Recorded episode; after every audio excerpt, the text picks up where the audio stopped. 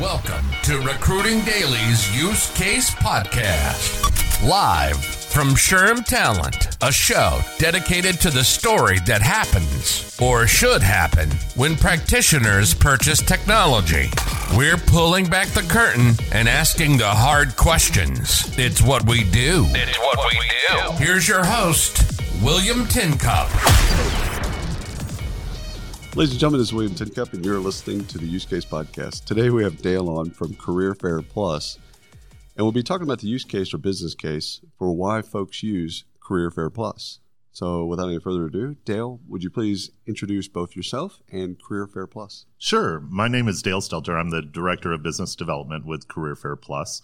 Um, you know, it's it's interesting. Uh, one of the differentiators that sets us apart in the market uh, is the fact that we've been doing this for almost ten years. Uh, we started off in roughly 2012 as a mobile companion application for in-person career fair events, multi-employer events at colleges and universities. Uh, as employers started seeing our platform, attending these events, they they noticed that the students that were actually attending the events that we were hosting were much more prepared than other schools that they attended. So they started asking us, you know, how, how do we go about utilizing this or how do we go about molding this to something that we can utilize? So we, we set out to build out a single employer program to help, you know, everything from K through 12, uh, government agencies, uh, single employer companies, corporate organizations do their recruiting um, and help supplement, you know, their recruiting styles and help them add more uh, applicants so that's kind of the brief little background of us and how we started. So, how is, uh, give us an update on what's been going on with COVID and sure. how college students have changed, college recruiting has changed, and how that's impacted y'all's business. Well, obviously, uh, with the advent of COVID, there was a lot of technological change, right? Luckily, with our platform, we had an innovation prior to COVID called Skip the Line. And what this actually allowed college students to do is on a short compressed schedule, they had the ability to actually schedule meetings with recruiters in advance of the event. So that way they could walk into an event with a high profile employer, skip the line right by, go right to their meeting. So when COVID came around and we started looking at how do we transition over to the virtual world, it was very natural for our platform to just integrate a built in video system uh, and utilize the same kind of technology that we had. So I love that. Yeah. So um, I would assume that folks are using uh, y'all for other types of bespoke things like diversity of uh, events and things like that. So tell us kind of some of the other types of use cases uh, for the platform. Absolutely. So Career Fair Plus it kind of pigeonholes us, right. right. Because that's how we started off. Right. But a lot of people don't realize that with the advent of you know COVID coming around, that people are rethinking their recruiting models, right? It's brought about a lot of change in the recruiting world, and um, people now have to look at more in different types of events rather than just job fairs. So we have uh, we have single employers that are doing everything from open house networking sessions on our platform, career job fairs, hiring events, which are slightly different than career fairs. Uh, we do onboarding sessions. Um, we do all sorts of different uh, different styles of events to kind of build out an annual recruiting program for them. I love that. Uh, uh, have you have you have they pushed you yet to do anything internal wise, like internal mobility, any type of internal fairs? internal fairs oh retention events and yeah, things yeah. like that absolutely yeah. so um, we worked with the s&p 500 uh, they actually had um, it's kind of interesting, but coming from them, they have several different organizations within their organization, right? The S&P is a, is a global company. And uh, they mentioned that sometimes it feels like the right hand doesn't know what the left hand is really doing. So what they utilized us for was an open house networking session uh, that really were able to limit attendance to just their employees, so no outside uh, attendees. And they were able to take – their employees and have them introduce themselves and meet with VPs of different organizations within that area, uh, different business groups. And they got a lot better understanding of what their company was really doing. So, in retention events, also, especially in K through 12 and government organizations right now, are absolutely huge. Retention is the new recruiting.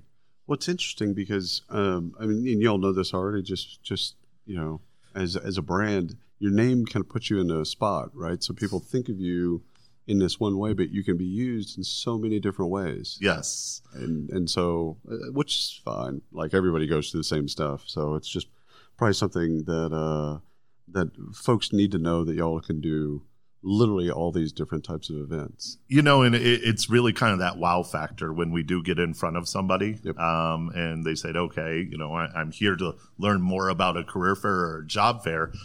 And I say, well, you know, what really are your needs? You know, it's more of a consultative approach that we utilize at our organization. You know, you can, of course, come in and purchase anything you want, right? I'm not going to stop you from buying anything. But at the same point in time, we, we truly want to know what your needs are so we can help you design an event that truly works for you, right?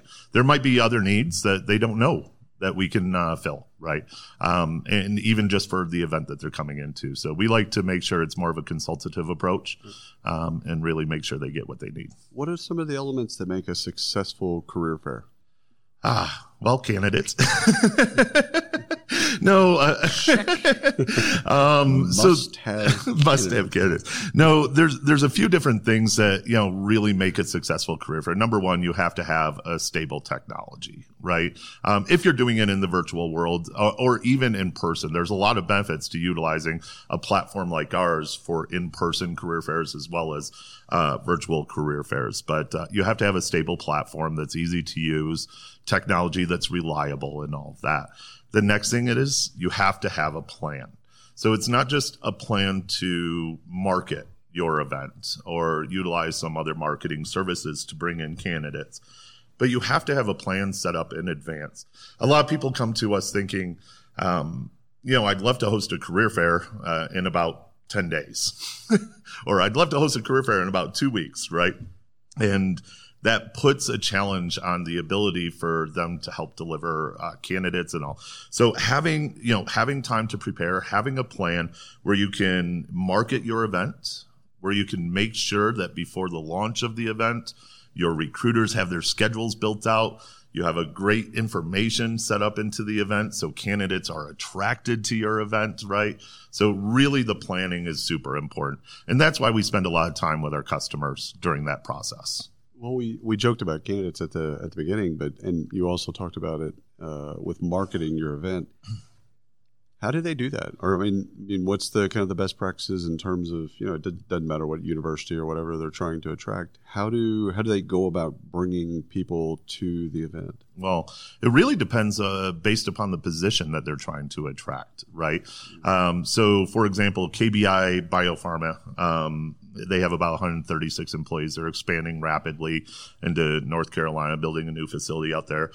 Building a new facility down in Texas. They utilized us for events uh, in here in Boulder or close to Denver here in Boulder. And then in the other areas, they were attracting um, mostly manufacturing out in North Carolina because they were setting up their factory.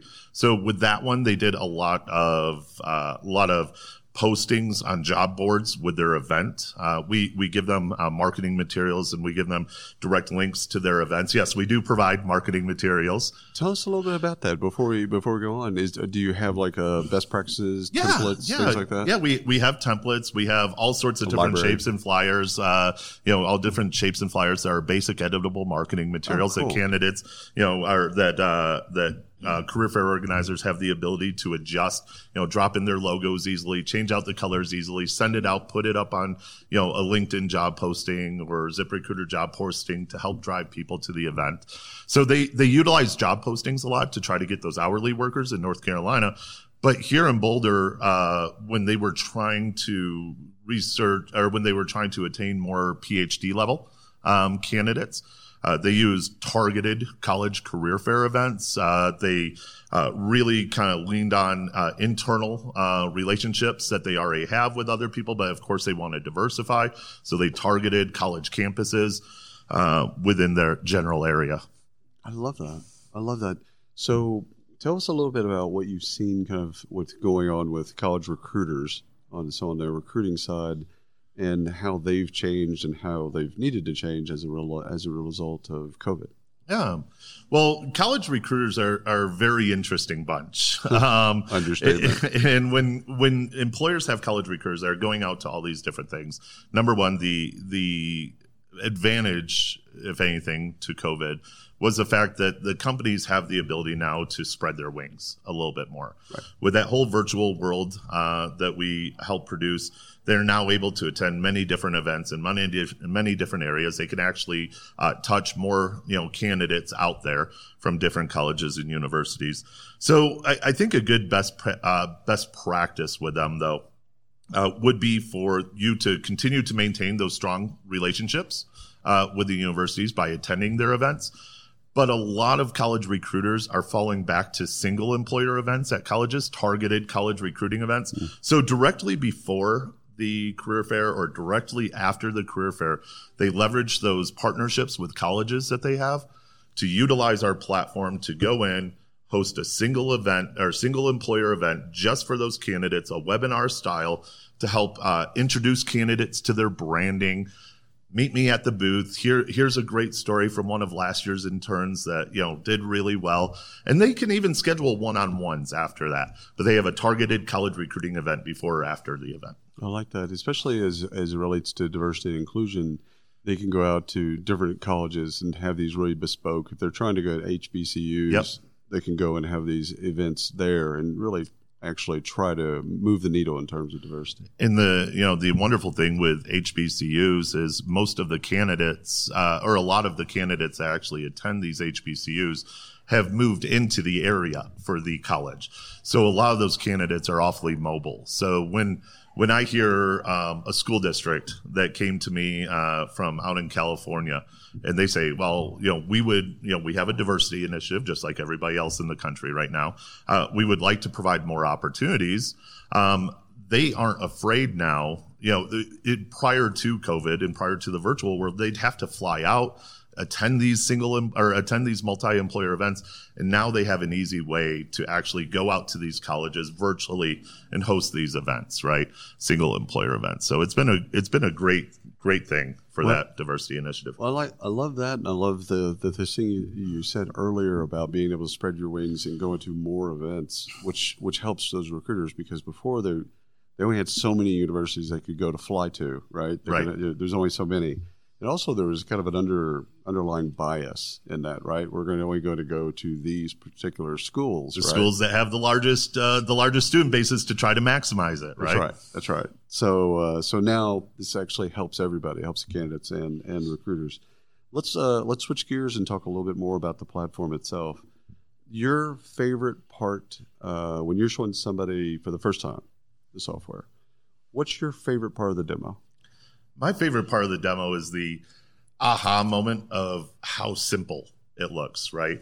So when when I first bring up a virtual event to somebody, or when I first bring up our platform for an in-person, hybrid, or virtual event, um, they they are thinking, you know, they have a, a vision in their mind about what it looks like. Hybrid, virtual seems difficult to them, so they think it looks really complex. And when they see a platform that's so intuitive and so easy to use, uh, it just makes sense to them, right. So at the end of almost every conversation I have, I ask them, you know, for feedback, right?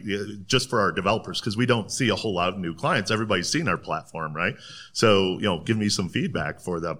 They're like, oh my gosh, it's just so easy. It makes so much sense, right? So that aha moment when I show them how they click one button to join a video room, the, the candidate within just a few button clicks can schedule a meeting with a recruiter, upload their resume, and then uh, join a meeting. It, it's incredibly easy. Which is good for everybody. Absolutely. Good for candidates, good for recruiters, good for all the college re- uh, relations folks. It's good for everybody. Just Absolutely. ease of use. Ease of use is great. um, buying questions that you love. So this is this is actually for the practitioners when they're listening to to the show. Things that they should be asking of of, of you. What should they be asking? The types of questions and just questions in particular that they should be asking you. Uh, number one, I, I think any company that hides behind its pricing models um, is, you know, doing something unscrupulous or they have a gotcha at the end. So one thing that we like to do uh, within our sales process and when I coach my team is to, you know, we hit we hit pricing right up front. And, and, and any company that doesn't really do that after learning right. what the customer needs is hiding something. So right. Make sure you ask about the pricing and pricing models. And frankly, you know, any any company that hesitates to give you pricing even through an email at least general pricing, right? So, right. Uh, well, if you if you emailed me and asked for general pricing about our platform, I'd have a few questions, but I'd be able to give you a rough idea of what your event or your events would be. Um, any company that hides that has a gotcha at the end, right? right? So you really want to make sure that you have a company that's upfront about everything that they have. Um, the the couple other questions, uh, the bandwidth usage, I think is important, especially uh, with the diversity initiative that most uh, companies have. They're going to be recruiting from smaller, more rural areas a lot. So having a platform that has extremely low bandwidth, Career Fair Plus at the most uses about five megabit per second download speeds. Oh, that's uh, fantastic. Uh, yeah, and that's for a group room that has about 100 people in it. So extremely low bandwidth. Um, and that's important to a lot of people. And then the last thing I would say is what does the support model look like? Um, there's a lot of organizations that tout like an off the shelf kind yeah, of thing. And yeah, yeah. that sounds great at first until you start trying to do all these self-help videos.